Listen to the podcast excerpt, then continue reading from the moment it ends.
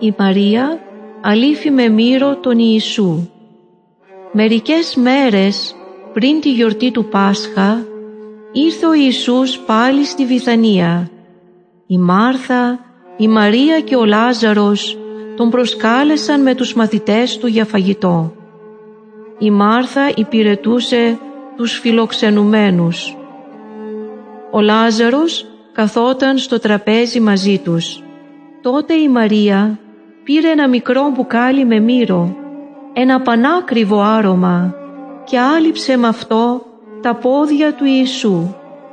Έπειτα τα σκούπισε με τα μαλλιά της. Όλο το σπίτι γέμισε με την ευωδιά του μύρου. Λέει τότε ο Ιούδας, ο Ισκαριώτης, ένας από τους δώδεκα μαθητές. Γιατί αυτό το μύρο να μην πουληθεί για τρακόσια σημαίνια νομίσματα και τα χρήματα να μοιραστούν στους φτωχούς. Είπε τότε ο Ιησούς, άφησε την ήσυχη. Αυτό που κάνει είναι για τη μέρα της ταφής μου.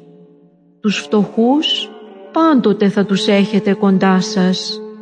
Εμένα όμως δεν θα με έχετε πάντοτε. Η είσοδος του Ιησούς στα Ιεροσόλυμα Ο Ιησούς βάδιζε με τους μαθητές του προς τα Ιεροσόλυμα. Όταν πλησίασαν στην πόλη, έστειλε ο Ιησούς δύο από τους μαθητές του και τους λέει «Πηγαίνετε στο απέναντι χωριό. Εκεί θα βρείτε ένα πουλάρι δεμένο, στο οποίο κανένας άνθρωπος ακόμη δεν έχει καθίσει. Λύστε το και φέρτε το. Αν κανείς σας ρωτήσει γιατί το κάνετε αυτό, να του πείτε «Ο Κύριος το χρειάζεται» και αμέσως ύστερα θα το στείλει πάλι πίσω. Οι δύο μαθητές πήγαν στο χωριό. Βρήκαν το πουλάρι όπως τους είχε πει ο Ιησούς.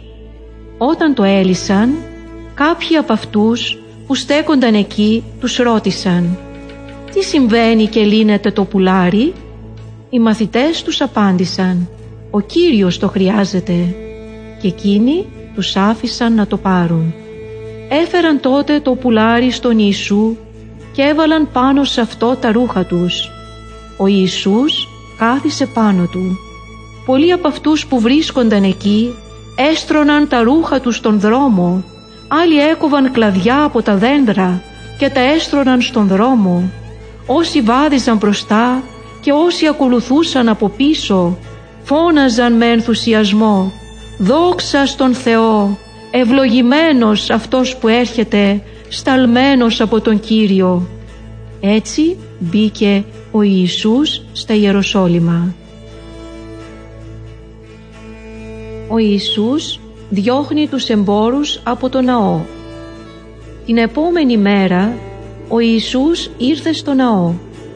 Εκεί βρίσκονταν πολλοί έμποροι που είχαν στήσει τους πάγκους τους και πουλούσαν ζώα και άλλα εμπορεύματα για τις θυσίες στο ναό. Υπήρχαν ακόμα και αυτοί που αντάλλασαν χρήματα. Ο Ιησούς έδιωξε τους εμπόρους έξω από το ναό και αναποδογύρισε τα τραπέζια αυτών που αντάλλασαν χρήματα. Δίδασκε και τους έλεγε «Δεν έχετε θέση εδώ». Ο Θεός είπε «Ο ναός μου πρέπει να είναι ένας τόπος όπου θα προσεύχονται όλοι οι άνθρωποι σε μένα. Εσείς όμως τον κάνατε σπηλιά ληστών». Οι αρχιερείς και οι γραμματείς, αυτοί δηλαδή που εξηγούσαν τις εντολές του Θεού στον λαό, δεν συμφωνούσαν καθόλου με όσα έκανε ο Ιησούς. Γι' αυτό ήθελαν να τον σκοτώσουν. Φοβούνταν όμως τον λαό, επειδή πολλοί άνθρωποι εκτιμούσαν τον Ιησού και άκουγαν με θαυμασμό τα λόγια Του. Ο Ιησούς μιλάει για το τέλος του κόσμου.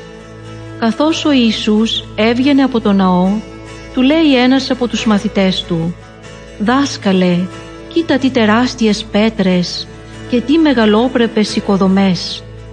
Ο Ιησούς του είπε «Τα θαυμάζεις όλα αυτά» κι όμως Δεν θα μείνει εδώ πέτρα πάνω στην πέτρα. Όλα θα γκρεμιστούν.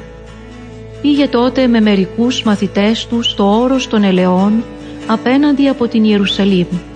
Εκείνοι τον ρώτησαν «Πες μας, πότε θα γίνουν όλα αυτά, ποιο θα είναι το σημάδι που θα αναγγείλει το τέλος του κόσμου» και ο Ιησούς άρχισε να τους λέει «Κανείς δεν ξέρει τη μέρα ή την ώρα που θα έρθει το τέλος.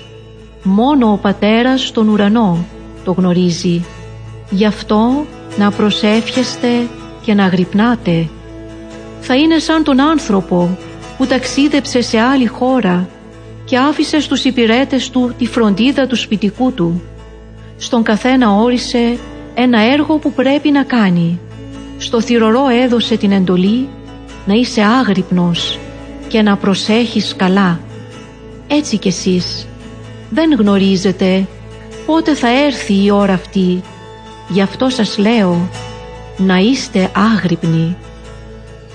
Η προδοσία του Ιούδα Εκείνο τον καιρό ένας από τους μαθητές πήγε στους αρχιερείς. Ήταν ο Ιούδας ο Ισκαριώτης. Τους είπε «Θα σας βοηθήσω να συλλάβετε τον Ιησού. Τι θα μου δώσετε γι' αυτό» Εκείνοι χάρηκαν και του υποσχέθηκαν να του δώσουν χρήματα. Από τότε ο Ιούδας ζητούσε να βρει την κατάλληλη ευκαιρία για να προδώσει τον Ιησού